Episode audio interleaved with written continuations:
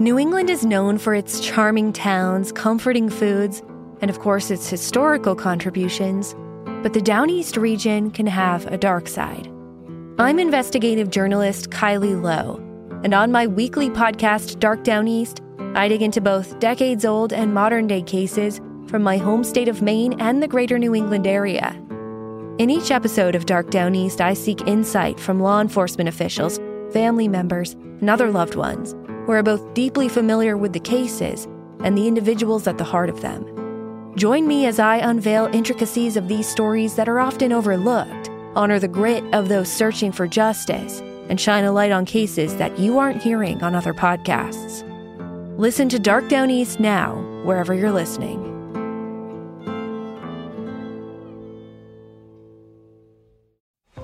Listen to the 48 Hours podcast for shocking murder cases and compelling real life dramas from one of television's most watched true crime shows. Go behind the scenes of each episode with award winning CBS News correspondents and producers in Postmortem, a weekly deep dive. Listen to 48 Hours wherever you get your podcasts. No matter how far you run from them, childhood tragedies have a way of catching back up with you. So is true of elite scuba diver Veronica West, who's about to encounter something unexplainable at the bottom of the ocean, something that will draw her back to her home on Sinclair Island, Maine. There, she'll lead a dangerous rescue mission to the bottom of the Bay of Fundy, home of the world's largest tides, and something horrific down in the depths. Listen to Narcosis, the latest horror fiction show on Realm's premier horror channel, Undertow. Narcosis is available now Search for Undertow or Narcosis wherever podcasts are served.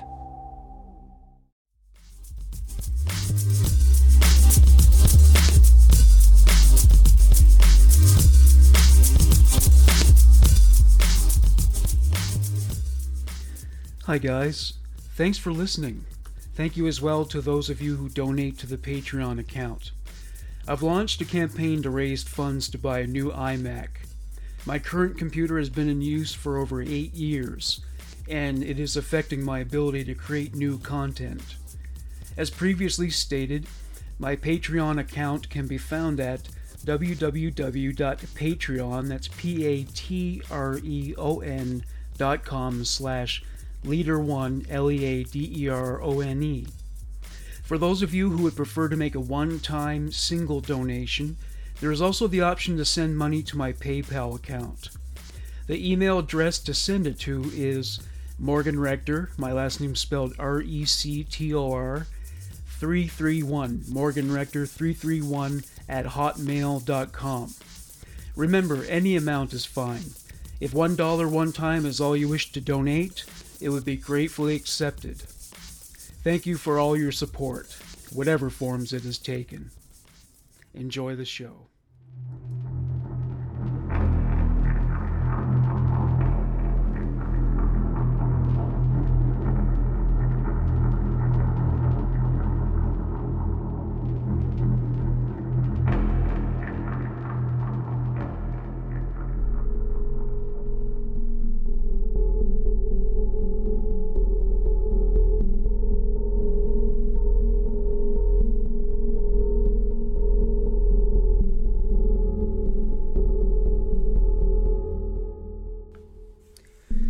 Welcome to Human Monsters.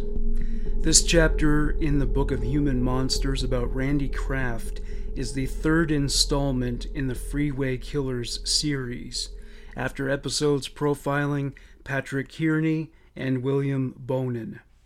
Aside from being known as one of the three freeway killers, Randy Stephen Kraft is also known as the Scorecard Killer and the Southern California Strangler. Kraft was born in Long Beach, California on March 19, 1945. He was the fourth child and only son of Opal Lee and Harold Herbert Kraft. His parents moved to California from Wyoming at the beginning of World War II. His family was blue collar, with his father employed as a production worker and his mother as a sewing machine operator. His father was distant with his family, rarely spending any quality time with them. Randy received attention and love from his mother and sisters primarily. The family moved to Midway City in 1948. In elementary school, Randy was deemed to be above average in intelligence. He was assigned to accelerated classes. As an adolescent, Randy became interested in politics. He was a conservative and supporter of the Republican Party. His dream was to become a U.S. Senator. In high school, he, along with two friends, started a Westminster World Affairs Club. He was remembered as a pleasant and bright student. He achieved a straight A performance. He dated girls on occasion, but years later, staff and alumni uh, noted that they suspected he was a homosexual. Years later, Kraft said he knew since high school that he was gay, but he stayed in the closet for several years. He graduated 10th out of 390 students. He enrolled in Claremont Men's College in Claremont, California. He majored in economics. In Claremont, he abandoned the conservative orthodoxy. Whether connected to this or not, he entered into his first homosexual relationship at the time, or at least it was the first that anybody else knew of. In 1964, he was hired to tend bar at the Garden Grove Cocktail Lounge. Its clientele was comprised entirely of gay men. He would visit Laguna Beach and Huntington Beach to have sex with hustlers. He wished to reveal his sexual orientation to his parents, but to reduce the impact, he did it gradually by bringing men home to meet them and introducing them as friends. No one knew that he was gay or even suspected it. 1966. Randy Kraft was arrested and charged with lewd conduct. He propositioned an undercover cop in Huntington Beach. He had no criminal record, and the charges were dropped. In 1967, his political views changed radically. He became a liberal and registered as Democrat. In 1968, he graduated from Claremont Men's College with a Bachelor of Arts degree in economics. Four months after his graduation, he enlisted in the U.S. Air Force. He underwent basic training in Texas. Having completed boot camp, he was stationed at Edwards Air Force Base in Southern California. He supervised the painting of test planes. He was eventually promoted to the rank of Airman First Class and Supervisor Manager. After receiving these designations, he disclosed the true nature of his sexual proclivities to his family. In a letter he wrote to a friend, Kraft said his father flew into a rage. His mother was disappointed, but accepted it and made an effort to be more understanding. Eventually, his family came to terms with his sexual orientation, and he remained in close contact with his family overall, though his siblings have indicated that Randy began to distance himself from them after disclosure. Kraft revealed his homosexuality to his superiors in the Air Force in 1979. He received a general discharge. The discharge was categorized as having its basis on medical grounds. Kraft met with a lawyer to discuss the possibilities of changing the ruling, but the Air Force did not budge from its position. March 1970. Randy Kraft's first known sexual assault. He met 13 year old Joseph Gerald Fancher from Westminster at Huntington Beach. Fancher intimated to Kraft that he ran away from home that very day. Kraft invited the youth to stay at his apartment. He even promised that he could live with him. Fancher welcomed this offer and followed Kraft to his apartment complex. Unfortunately for Fancher, Kraft's idea of hospitality was to feed sedatives to the boy and rape him while he was unconscious. Fancher escaped from the apartment a few hours later while Kraft was at work. A good Samaritan was disturbed by Fancher's condition as he was disheveled and disoriented. They called an ambulance. Fancher was taken to hospital where his stomach was pumped because of the heavy dose of drugs he was given. Police interviewed Joseph at the hospital. He told them Kraft gave him drugs and assaulted him. He did not tell the police or his parents that he was raped. Kraft's apartment was searched, but criminal charges did not result from the investigation. Fancher confessed that he took the drugs voluntarily. The search was conducted without a warrant, so Kraft was on Easy Street for the time being.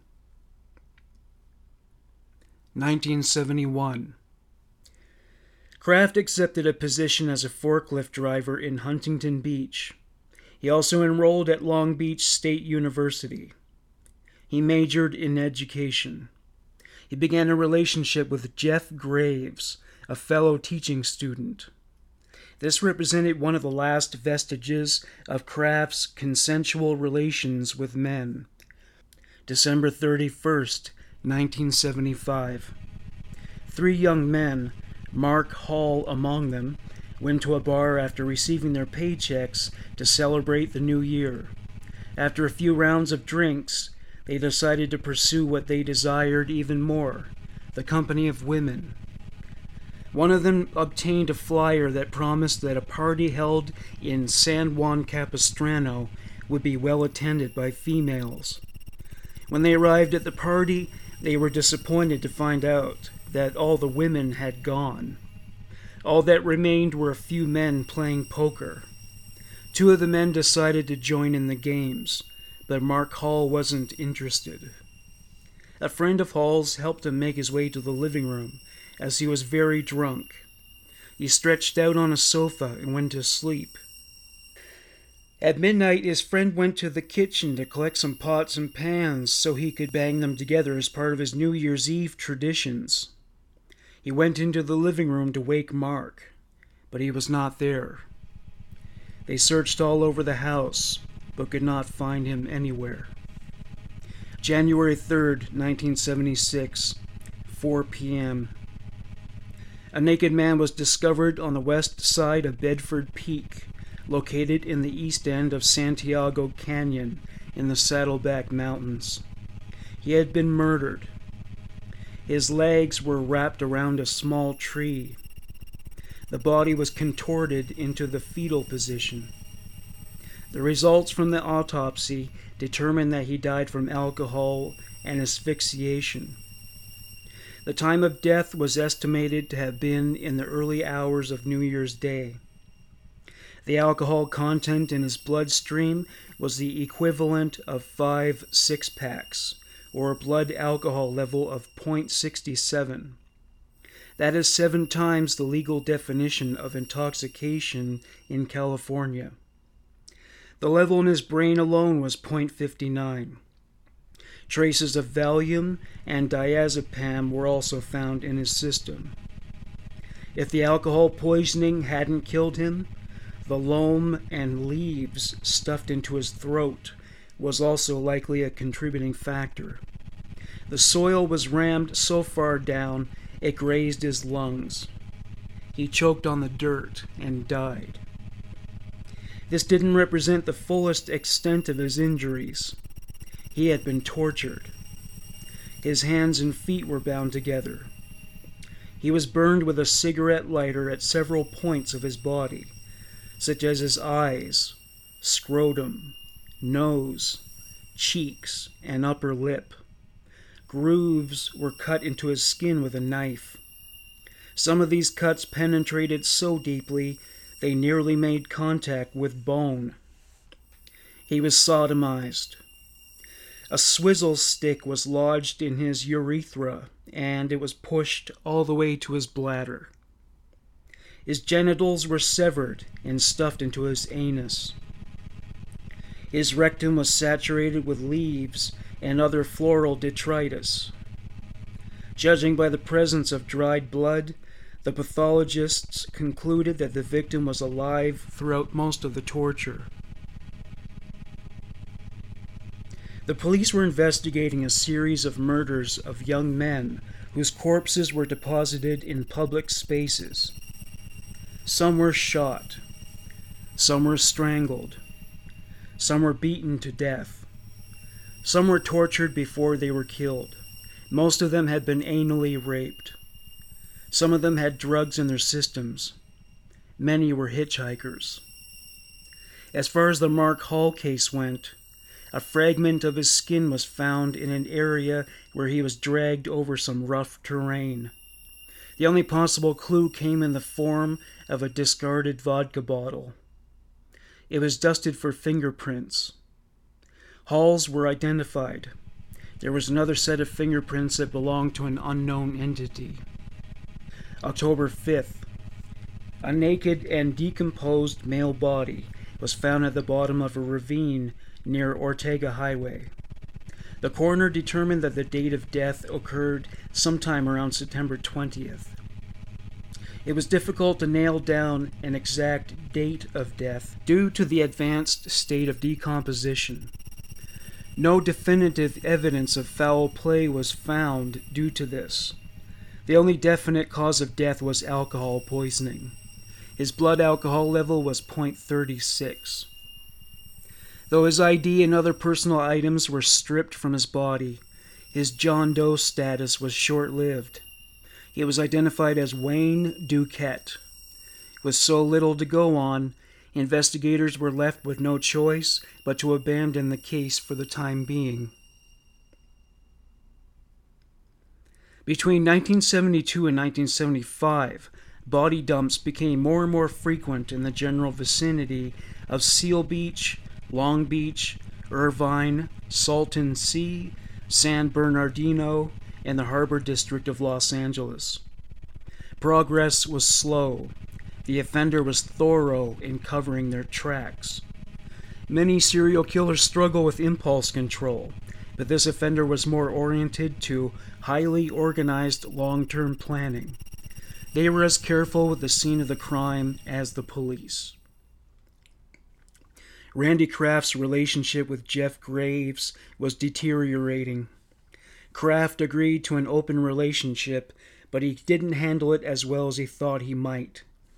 Every one of Jeff's dalliances with other men enraged Kraft. He would go out on long drives. It was these drives that tended to coincide with the murders and body dumps that were keeping detectives on their feet. February 6, 1973, 11 a.m. A John Doe was found close to the Terminal Island Freeway in Los Angeles. He was naked. A brown sock was stuffed into his anus. A ligature mark was found around his neck. Police speculation had it that the man was garroted with piano wire. He had been dead between 24 and 48 hours. Images of his face were published in a local newspaper. Though he was reported to have been working as a prostitute, nobody came forward with a name. April. A motorist spotted a cadaver lying in the road on Alice. This one was dressed, though his shoes were missing. He was approximately 18 years old. Numerous scratches were found on his body, indicating that he had been tossed from a moving vehicle. Cord marks on his wrists suggested he was tied up before he was executed. There was a dark red stain on the seat of his pants. His genitals were cut off about 15 minutes before his death. He'd been sodomized. The purplish hue in his lips implied that he died from suffocation but blood loss was also proposed as a cause of death. He had no ID on his person. He was never identified. A man identified as John Doe 52 was killed sometime around Easter Sunday, though the coroner could only estimate the time of death. His body had been dismantled and tossed all over Southern California. His head was found in Long Beach. His arms, right leg, and torso were discovered in San Pedro. His left leg was spotted behind a bar in Sunset Beach. By the time the fragments of John Doe 52's body were found and assembled, they had decomposed to the point where the cause of death could not be determined. He was tied up before he was murdered. His eyelids were removed. He was castrated. At some point during the butchering process, the killer stored his remains in a refrigerator. His hands were never located. The relationship of Randy Kraft and Jeff Graves became increasingly dysfunctional. They fought constantly and broke up regularly. Graves would deliberately do the things he knew would aggravate Kraft. As usual, Kraft took to the road to deal with his anger. After a series of unsatisfactory jobs, Kraft began working in the computer field as a data processing specialist. He established a relationship with a new man. Things were looking up for Randy Kraft. July 30th, 1973, 6:20 a.m. Police were dispatched to the eastbound 405 on-ramp at 7th Street. The body of Ronnie Wiebe was found stretched out in an ice plant. He was dressed, but his shoes were taken, and he only wore one sock. The other sock was crammed into his rectum. His pants were unbuttoned but zipped. His penis was partially exposed. There were ligature marks around his neck. He was beaten about the face. No ID or personal possessions of any kind were found on his person. The coroner ruled that Ronnie had been dead for two days. He'd been tossed from a moving vehicle. There were teeth marks on his genitals and stomach. He'd been tied to rafters. Indicators of settling blood and stretch marks on his wrists and ankles were signs of being suspended upside down from rafters. This confused the investigators somewhat, because the other victims were known to be gay. Ronnie Wiebe was not only married to a woman, but having an affair with another. December 29th, Hikers discovered the remains of 23 year old Vincent Cruz Mestas' body at the bottom of a ravine in San Bernardino. Mestas was dressed except for shoes and a single sock. The remaining sock was stuck in his rectal cavity, a well documented trademark by this point. His head and face were shaved post mortem by the offender. They also severed both of his hands. The stumps were wrapped in plastic sandwich bags. The hands were never found. A toothpick or some other kind of small stick was forced through his penis into his urethra shortly before his death. June 2nd, 1974. The remains of Malcolm Eugene Little were found. He was naked. He was propped against a mesquite tree on Highway 86. His legs were spread apart widely. His genitals were severed and disposed of elsewhere. The offender took a tree branch and forced it into Little's anal cavity to a depth of six inches. June 22nd. 18 year old Marine Roger E. Dickerson was found naked near a street close to Laguna Beach. His penis and left nipple had been chewed. He exhibited signs of anal rape and strangulation. Alcohol and Valium were found in his system. August 3rd. Employees at a Long Beach Harbor oil field found a dead body at a nine foot embankment. It was 25 year old Thomas Paxton Lee. He was fully clothed. He had been strangled. August 12th. 23 year old Gary Wayne Cordova's body was found near an embankment in Orange County. His feet were devoid of shoes and socks. His cause of death was ruled to be due to acute intoxication and an overdose of diazepam. November 29th. A partially nude body was found near the San Diego freeway. It was 19 year old James Dale Reeves. All he wore was a t shirt that had been drenched in blood. He lay face down between two trees. His white jeans were stained at the crotch. They were found nearby at the base of a tree. His legs were spread to the extent of their reach. A four foot branch had been thrust into his anus. January 3rd, 1975. 17 year old John Leras was found floating in the ocean near Sunset Beach. A wooden surveyor's stake was lodged in his rectum. Alcohol was found in his system. He had been bound and strangled to death. His body had been dragged over sand for quite some time.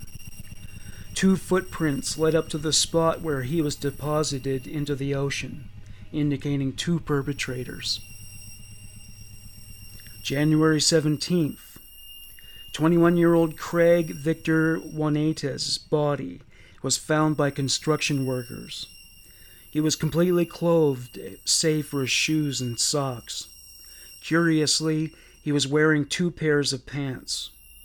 He was strangled to death evidenced by the red scar around his neck and his blackened tongue hanging from his mouth.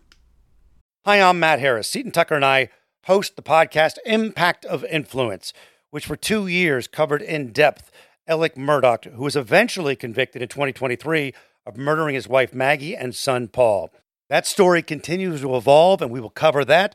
Plus, we will tell you stories of other true crime events that have happened in the South. Please join us on Impact of Influence and give us a follow on the Impact of Influence Facebook page.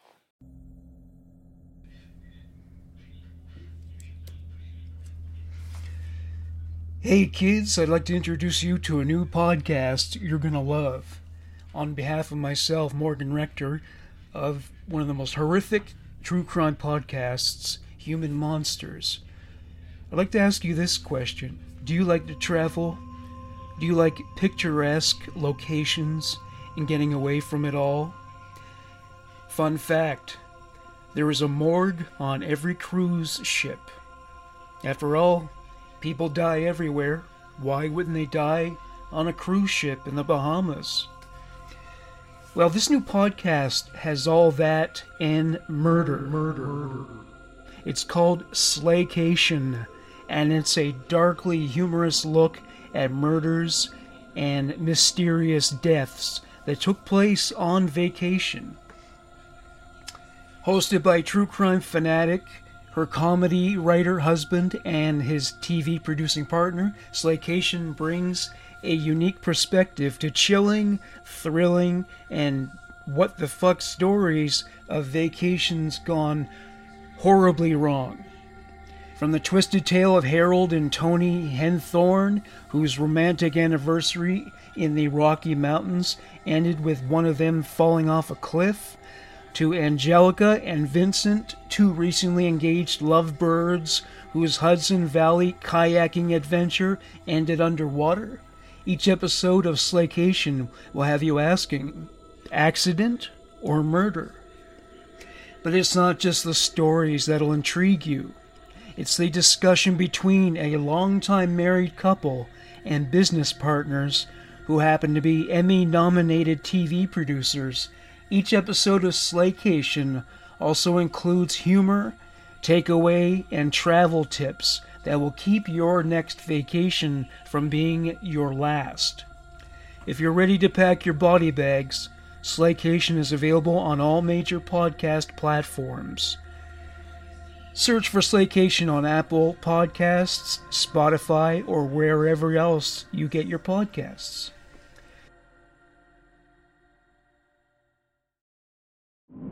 True terrors of horror, bizarre happenings, unexplainable events.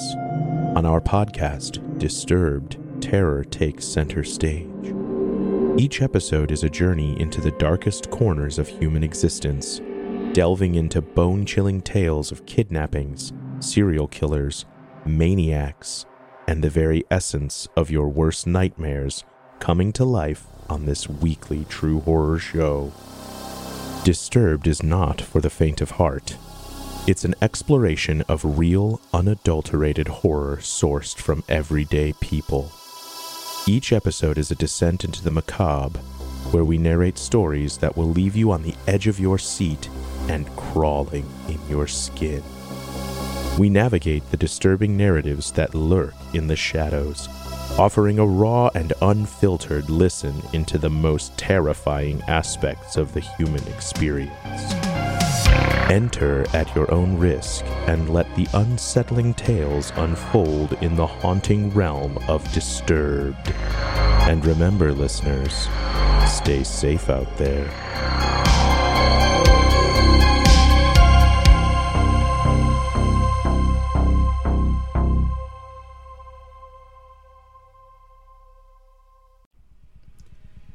May.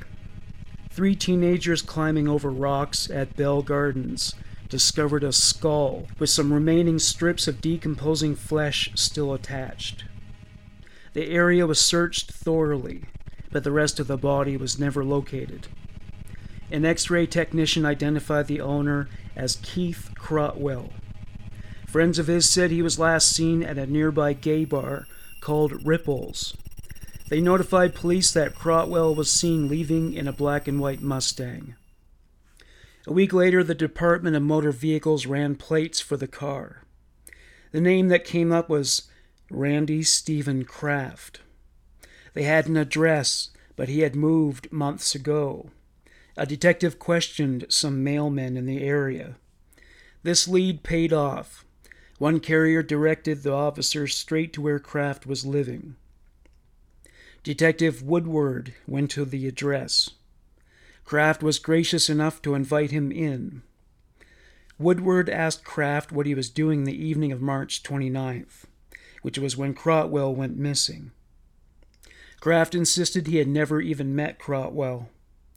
Woodward didn't believe him, but intuition wouldn't suffice, so he had to find evidence in the meantime.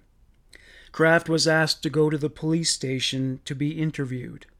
He claimed to be feeling unwell and wasn't up to it. Woodward insisted upon it. Kraft was still dragging his feet, so he was placed under surveillance. May 19th. Randy Kraft reported to the police station so Woodward and his partner, Detective Bell, could interview him. If Kraft was rattled by the experience, it didn't show, he was mild mannered and calm throughout the process. He agreed to be photographed. He was initially reluctant to allow the officers to photograph his car, but he relented. Kraft was asked about what transpired between him and Keith Crotwell. He told the investigators that he rode with him in Keith's car and they were both drunk. Kraft let Crotwell drive, but it was Crotwell's first time driving. He got the vehicle stuck in an embankment.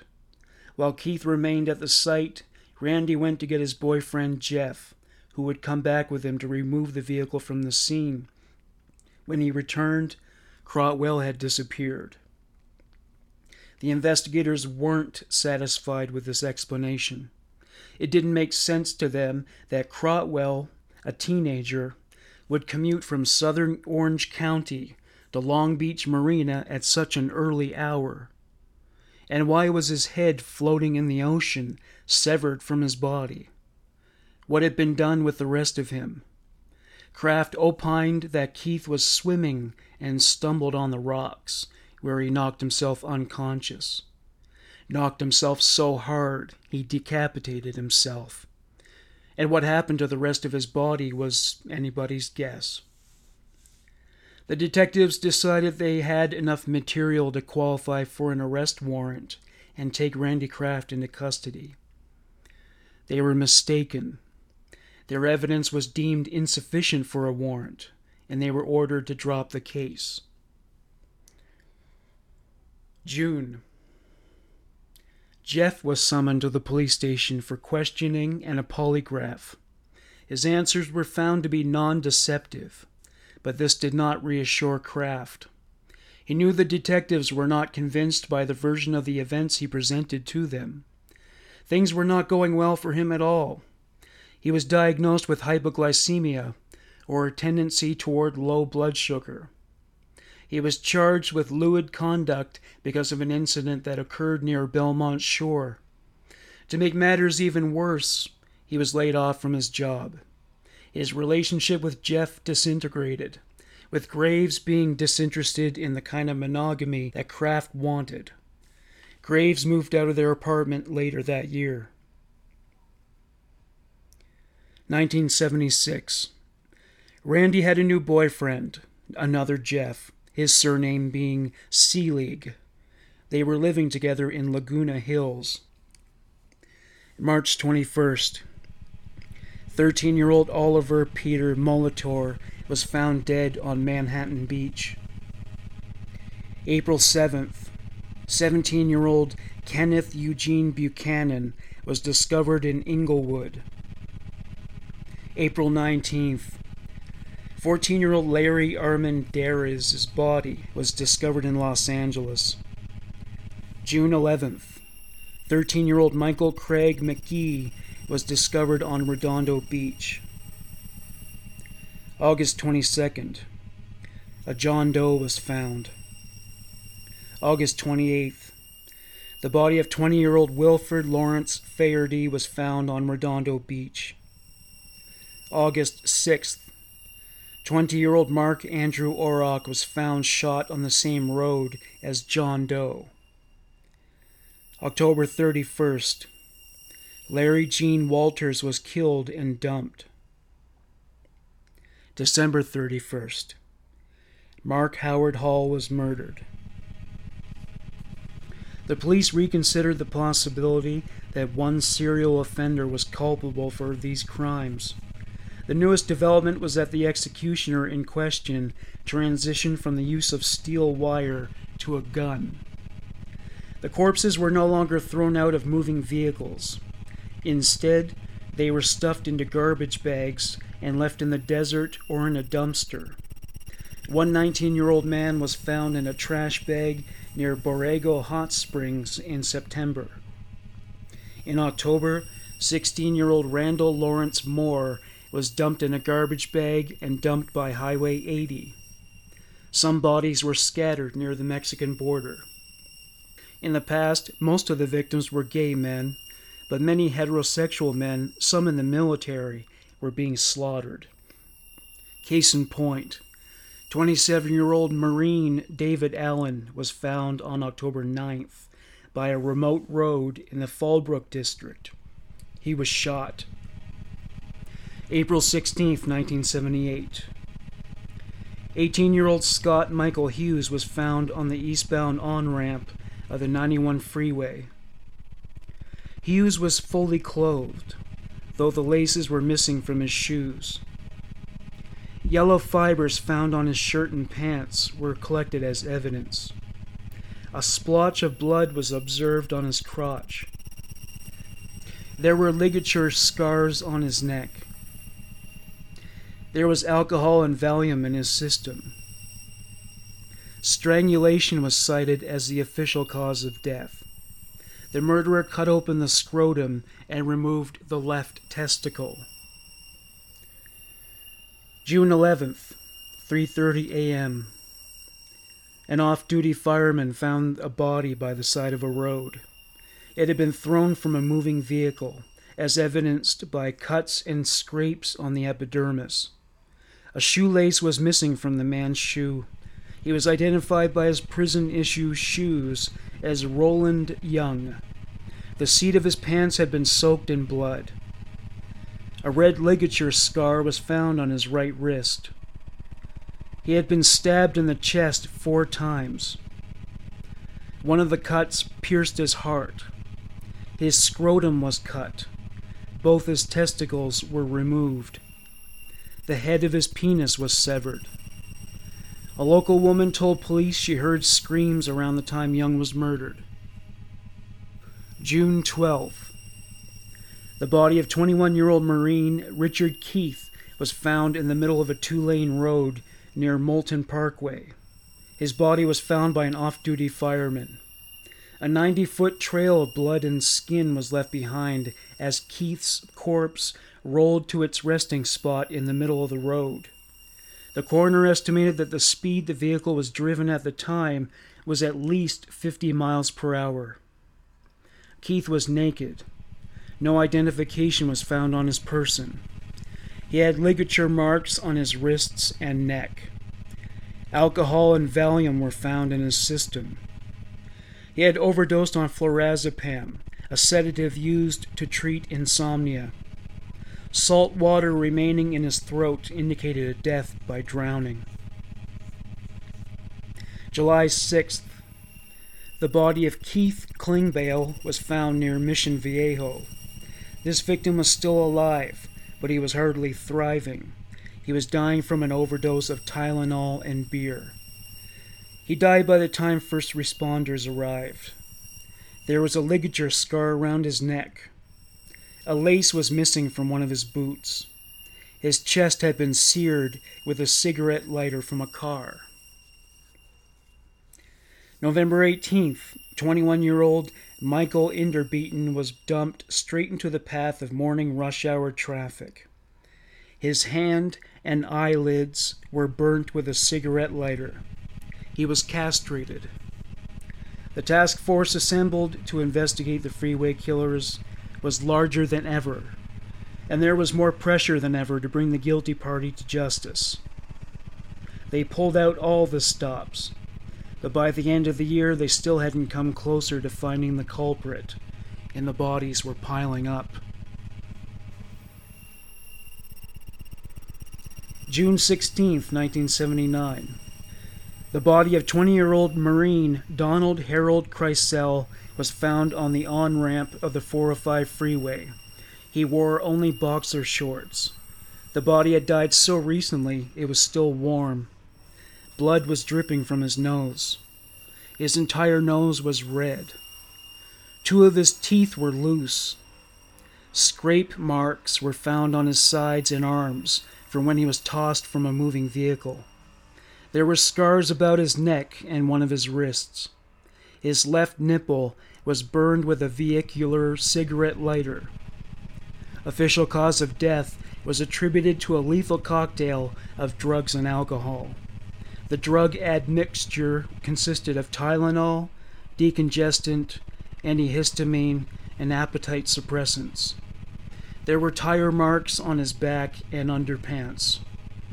The homicidal motorist backed his car over Crisel before driving away. After some additional training and success as a freelance consultant and administrator of computer systems, Randy Kraft made enough money to buy a house. He and Jeff lived there together. It was close to Ripples and the surrounding gay community. He became active as a political advocate for the gay community. Two days after Labor Day, a group of children were playing in Paseo Sombra. It was morning. They stumbled upon a dark green garbage bag that had been dumped in the gutter. A putrid stench emanated from it. It was so pervasively pungent they had to breathe through their mouths to remain within ten feet of it. When they had a look at what was inside, they were shocked with terror. They ran home to tell their mothers. What they discovered was a dead man squatted down into the fetal position. The autopsy revealed even more harrowing details. The body was denuded to such a degree that there was little left but sections of flesh and exposed bone. The face was cracked and purple after an arid season in the post mortem autumn of death and decay. When the corpse was finally identified, it was found to have been the mortal domain of 19 year old Marine Robert Wyatt Loggins Jr. Estimates had it that he had been left in the garbage bag for about a week. The date of death was impossible to determine because his skin was rancid. A sock had been inserted into his anus. A cord was tied around his neck. The coroner considered that the blood alcohol level of 0.25 combined with an antihistamine may have killed him. The official cause of death was cited as acute intoxication of chlorpheniramine, ethanol, and diphenhydramine. Only one patch of his entire epidermis was intact. His death was ruled as an accident, despite the fact that his body was discarded in a garbage bag.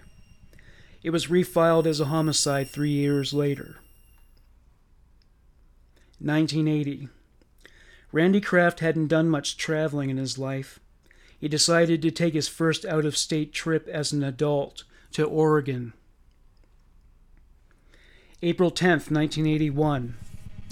A body was found outside the Short Mountain landfill on Peebles Road near the I 5 highway near Goshen, Oregon. He was naked from the hips down. His t shirt was pulled up to his armpits to reveal his chest. Blood, which had not cooled, coagulated in a puddle around his head. A heavy object had been used to bludgeon him. His body, face, and clothes were drenched in blood. His rectum was torn asunder, and bloody leakage trickled to the ground.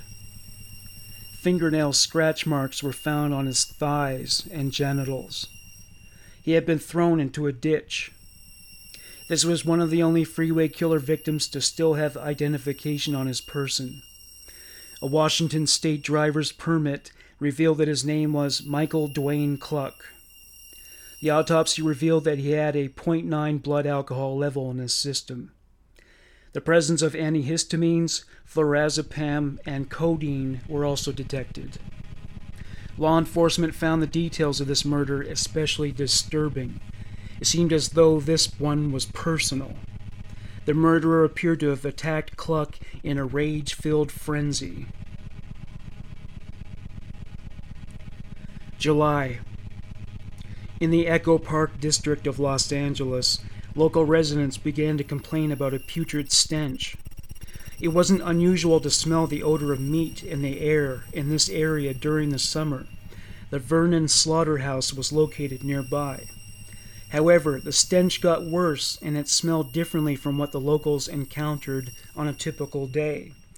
The Los Angeles Police Department Rampart Division issued a request to Caltrans, or the California Department of Transportation, to find out if a dog died in the weeds near the Hollywood freeway. A cleanup crew was dispatched, but it wasn't a canine they found. What they did discover was the body of 13 year old Raymond Davis.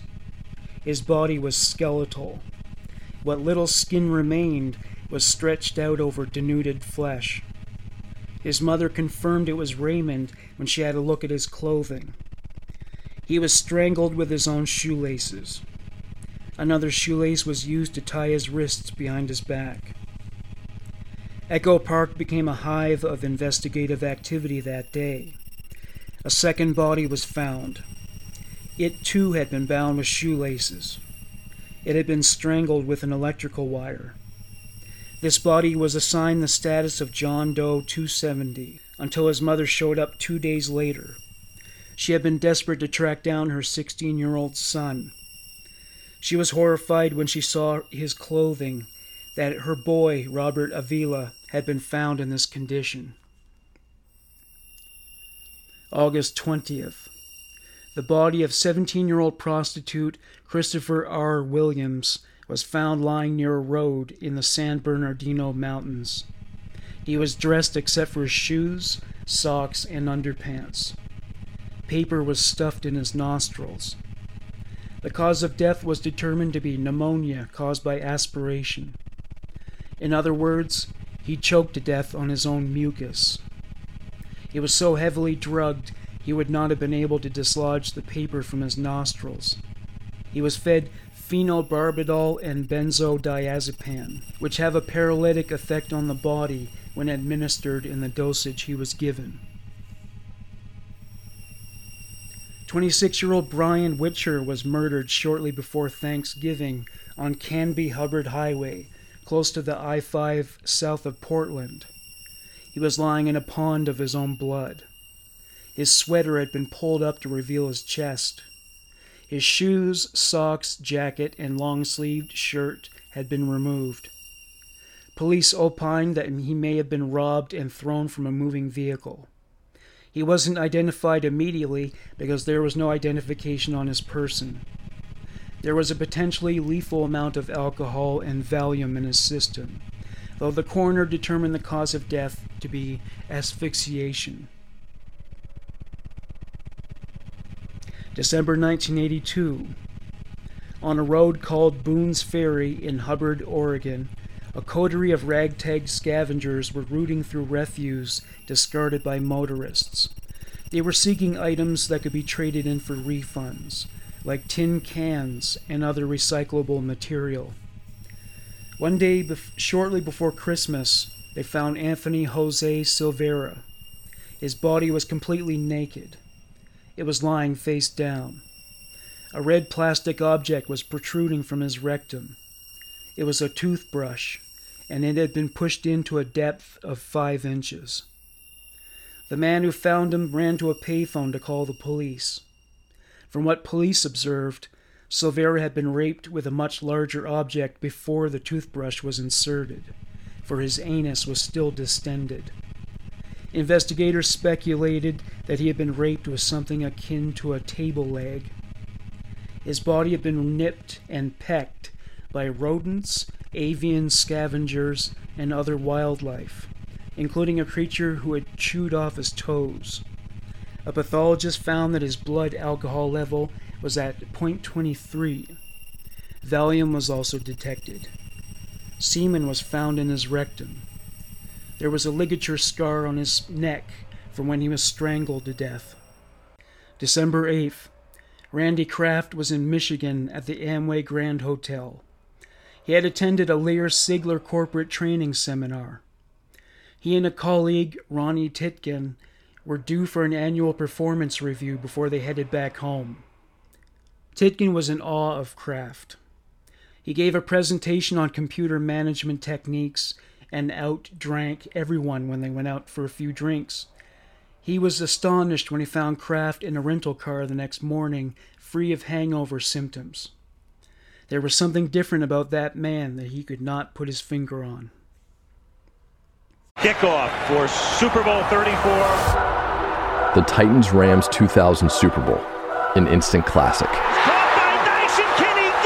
Hours after the game, two men were stabbed in the street, accused of being in the middle, the greatest linebacker in NFL history.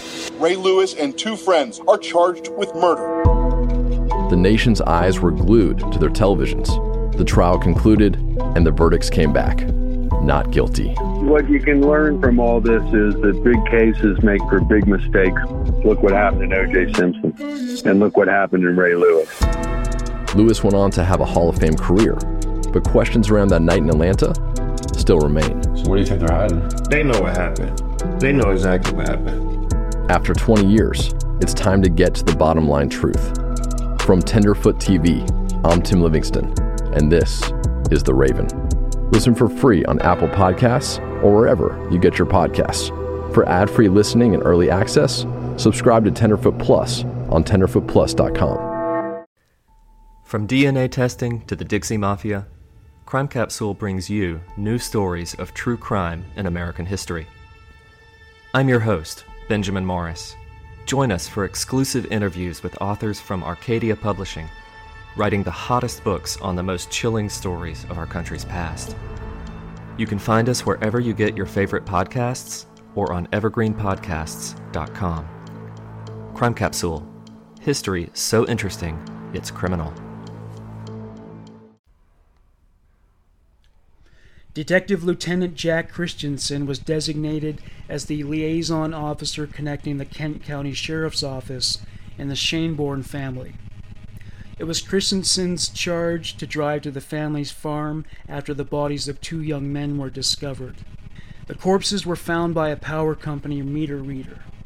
They were arranged neatly and placed adjacent to the Plainfield Township water tower.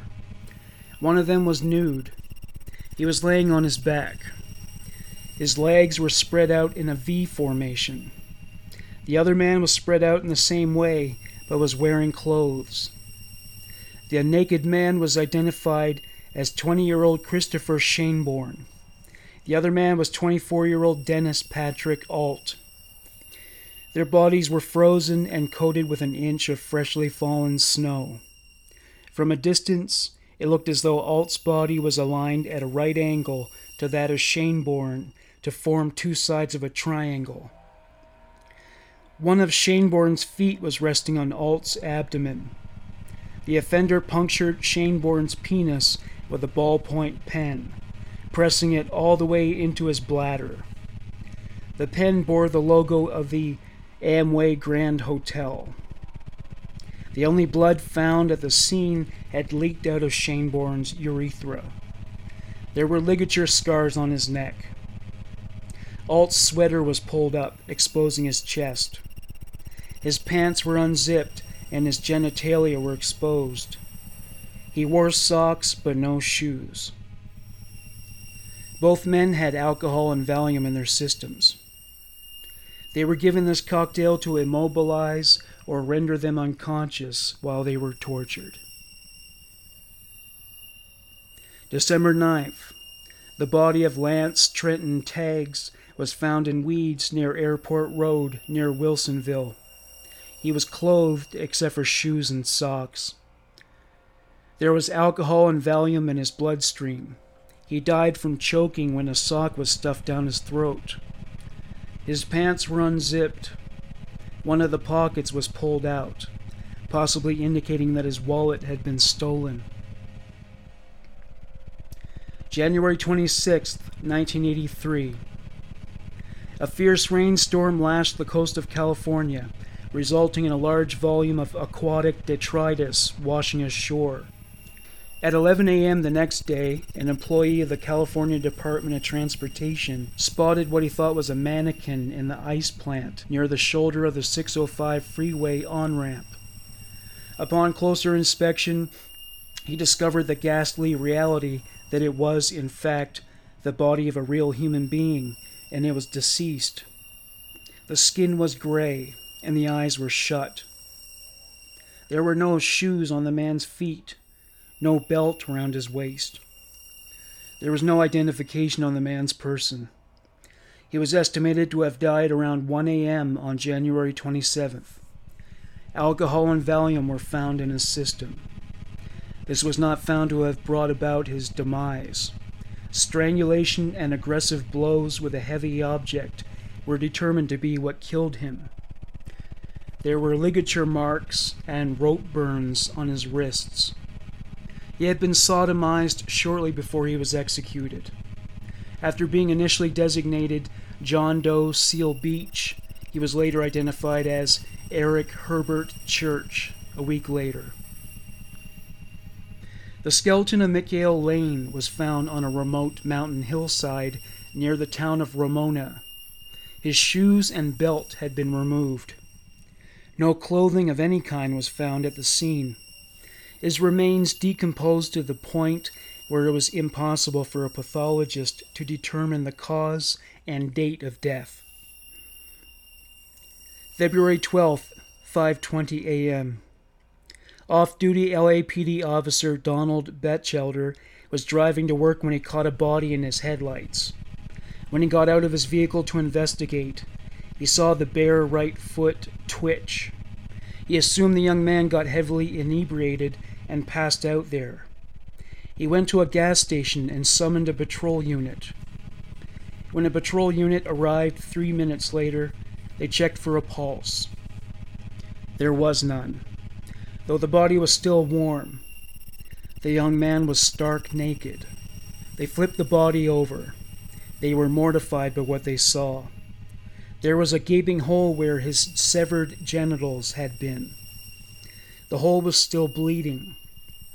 When the paramedics attended to the matter, they pronounced him dead. No identification was found. Assuming from all the skid marks found on the boy's body, it was apparent that he was thrown from a moving vehicle and sent shoulder rolling along the pavement. There were no missing persons reports regarding a man fitting his description, so he was classified as a John Doe. During the autopsy, the contents of his stomach were analyzed. He had swallowed aspirin, diazepam, and propranolol, which is used to treat heart disease and hypertension. He imbibed alcohol, possibly as much as a six pack. A ligature scar was observed around his neck. The cause of death was determined to have been strangulation. After posters were distributed throughout the local gay community bearing his image, a man known as Franco identified the man by his nickname Coco. Coco was later identified as Geoffrey Allen Nelson. February 13th. A ranger from Mount Baldy Village pulled over on Glendora Ridge Road to enjoy the view. Fifteen feet down an embankment, he saw what he initially presumed to be a man lying on a dead tree branch at the edge of a cliff. He called to the man but got no response. The ranger called for reinforcements. An hour later, LA County Sheriff deputies pulled the body up to the hillside carefully. He was fully clothed except for his feet. His jeans were unbuttoned with the zipper pulled down. His underwear had been pulled down past his groin. There were abrasions next to his right ear and under his right eye. Every inch of exposed flesh was coated in beach sand. No identification was found. He had been sodomized. He was tied up and strangled. He was given beer, propranolol, and diazepam. The official cause of death was ruled to be asphyxia, caused by compression of his neck. May 14th. Two California Highway Patrol officers Sergeant Michael Howard and Officer Michael Sterling pulled over a 1979 Toyota Celica in the Orange County township of Mission Viejo. The motorist was driving erratically, typical of a drunk driver. The driver was Randy Stephen Kraft. The officers saw him reach in back of his car and take a jacket from the back seat. He transferred the jacket to the passenger side front seat. He did what drivers seldom do on an occasion like this. Once he pulled over, he got out and walked over to the patrol car. The officers assumed that he did this to draw attention away from his vehicle, which might contain some kind of incriminating material. Sure enough, a cooler of beer was found in the car. He even discarded half a bottle before walking to the cruiser. Sterling put Kraft through a field sobriety test. He asked him to put his finger to his nose and walk a straight line. Kraft complied, and while he did so, Sterling noticed that the fly of Kraft's pants was open. Kraft admitted that he drank three or four beers, but was sober. Sterling placed him under arrest for a DUI. While Sterling placed Kraft in custody, Howard walked up to the passenger side of Kraft's car. There was a man sitting in the seat. He tapped on the glass to get his attention, but got no response. He rapped on the window harder and shouted, but the man still did not react. The man was 25 year old Marine Terry Lee Gambrill. He was slumped back in the seat with a black jacket draped over his lap. He looked like he was asleep. Howard advised Sterling that there was a passenger in the car. Sterling asked Kraft where his friend lived. Kraft said he didn't know. He picked him up as a hitchhiker a few miles back. Typical protocol was to give the sober passenger the opportunity to drive the car home. This way, the arrestee wouldn't have to pay the impound fees along with bail and fines. Howard tried opening the passenger door, but it was locked. He walked around to the driver's door. There were several empty beer bottles and pill vials on the floorboards. A folded five inch buck knife sat on Randy's seat. Howard touched Gambrill's forearm to rouse him from sleep. His flesh was cold and clammy. This man wasn't drunk and asleep. He was dead. He checked his pulse and found that there were no signs of life. Howard lifted the jacket from the man's lap. Gambrill's fly was open and pulled up tight around his scrotum, leaving his penis and testicles facing upward. His lap was soaked with urine from when his bladder gave way during expiration. His hands were bound with the laces from his shoes. Fresh pink ligature marks were found on his wrists. His shoes had been removed and placed under the seat. He was strangled by his own belt. Howard asked Sterling to take the man's pulse. Sterling too confirmed that Gambrill was dead. The officers summoned paramedics to the scene. They tested his vital signs. He was flatlining. One paramedic asked Kraft if he gave Gambrill anything that might have caused cardiac arrest. He said he gave him some Ativan. The paramedics performed CPR and carried out other protocols to revive the man. With intravenous drug treatment and cardiopulmonary resuscitation, some faint electrical activity was detected in his heart. Gambrill was taken to a hospital's trauma center. Doctors did what they could to revive him, but it was all for naught. He was pronounced deceased at 2:19 a.m. Randy Kraft was now suspected of being one of the freeway killers. Investigators searched his car thoroughly. Underneath the floor mat of the driver's side was an envelope filled with 47 photos of young men. Some were nude, others were clothed, some were dead while others appeared to be. One young man was naked and slung over a couch. He was either dead or high on drugs. His eyes were glazed over as they looked straight into the camera's lens. His mouth was slackened and hung open. Other men who were photographed appeared to be sleeping. They were approximately the same weight and height as Randy Kraft. Many of them had military haircuts. The seat Gambrill sat on was drenched in blood.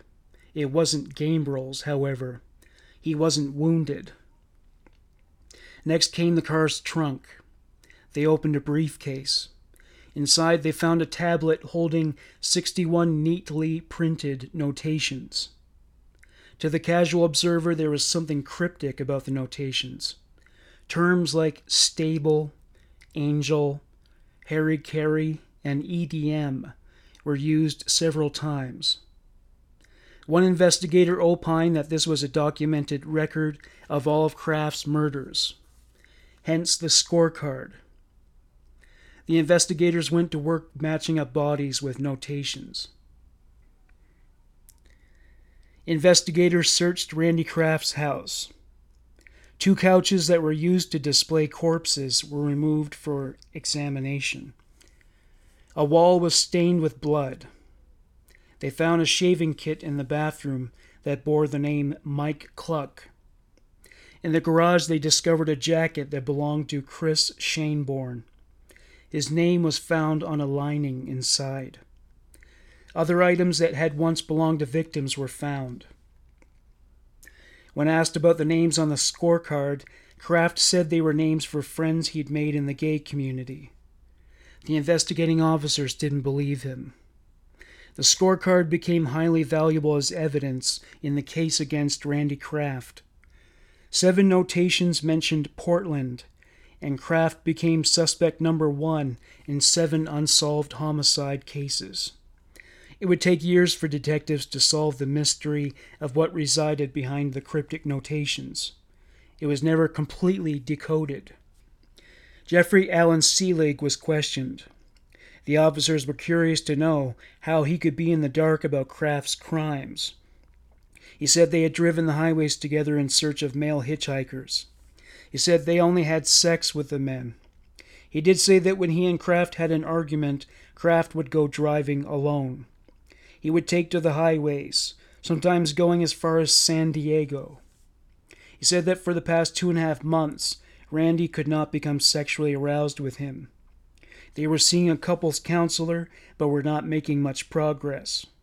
He told the police that during their time as a couple, Randy had gone as far afield as Grand Rapids, Portland, and Washington State, while he was employed with Lear Siegler. He and Randy carried a supply of tranquilizers in his car, including meprobamate, Equanil, and drugs for the treatment of anxiety and hypertension. Seelig was a suspect in the murders because police were skeptical of the notion that Kraft could have committed the murders alone. Forensic evidence led police to believe Kraft had an accomplice. Another point was that it would have been difficult for him to lift the corpses by himself. It especially would have been difficult to throw them from moving vehicles while he was driving. Sometimes two sets of footprints were found at crime scenes. A semen sample found on Eric Church's body was not a match for Kraft's DNA. The photographs found in Kraft's car were not developed at his house because he didn't have a dark room. He couldn't have had them developed at a commercial photo developing business because they would have reported the images to the police. A close associate must have developed the photos for him in a private setting. Kraft's first live in boyfriend, Jeff Graves, was questioned about the murders, but he denied involvement.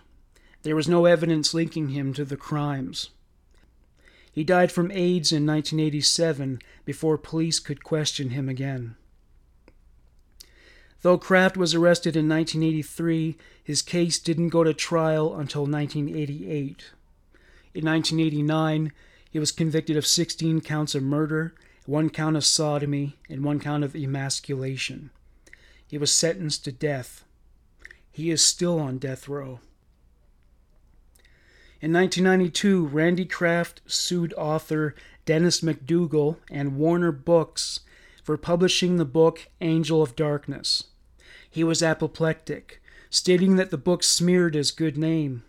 He was nettled by the tone of the book, feeling the portrayal of him as a sick and twisted man was unqualified. He was concerned it would sabotage his chances of getting a job should he be released he pursued a settlement of $62 million. The lawsuit was deemed frivolous and was dismissed in 1994. Randy Kraft plays bridge with other death row inmates. One of them was another of the freeway killers, William Bonin. Two of the freeway killers are now dead. The families of the victims of Randy Kraft await the day when he will join Patrick Kearney and William Bonin in hell. Thank you for listening to Human Monsters. Bye for now. Swimsuit? Check. Sunscreen? Check. Phone charger? Check. Don't forget to pack the 5 Hour Energy. It fits great in a pocket or carry on, and the alert feeling will help you arrive ready for anything. Now get 20% off when you use code 5HE Travel at 5hourenergy.com. Expires April 30th. One time use only, not valid with other discounts. Remember, visit 5hourenergy.com and use code 5HE Travel to save 20%.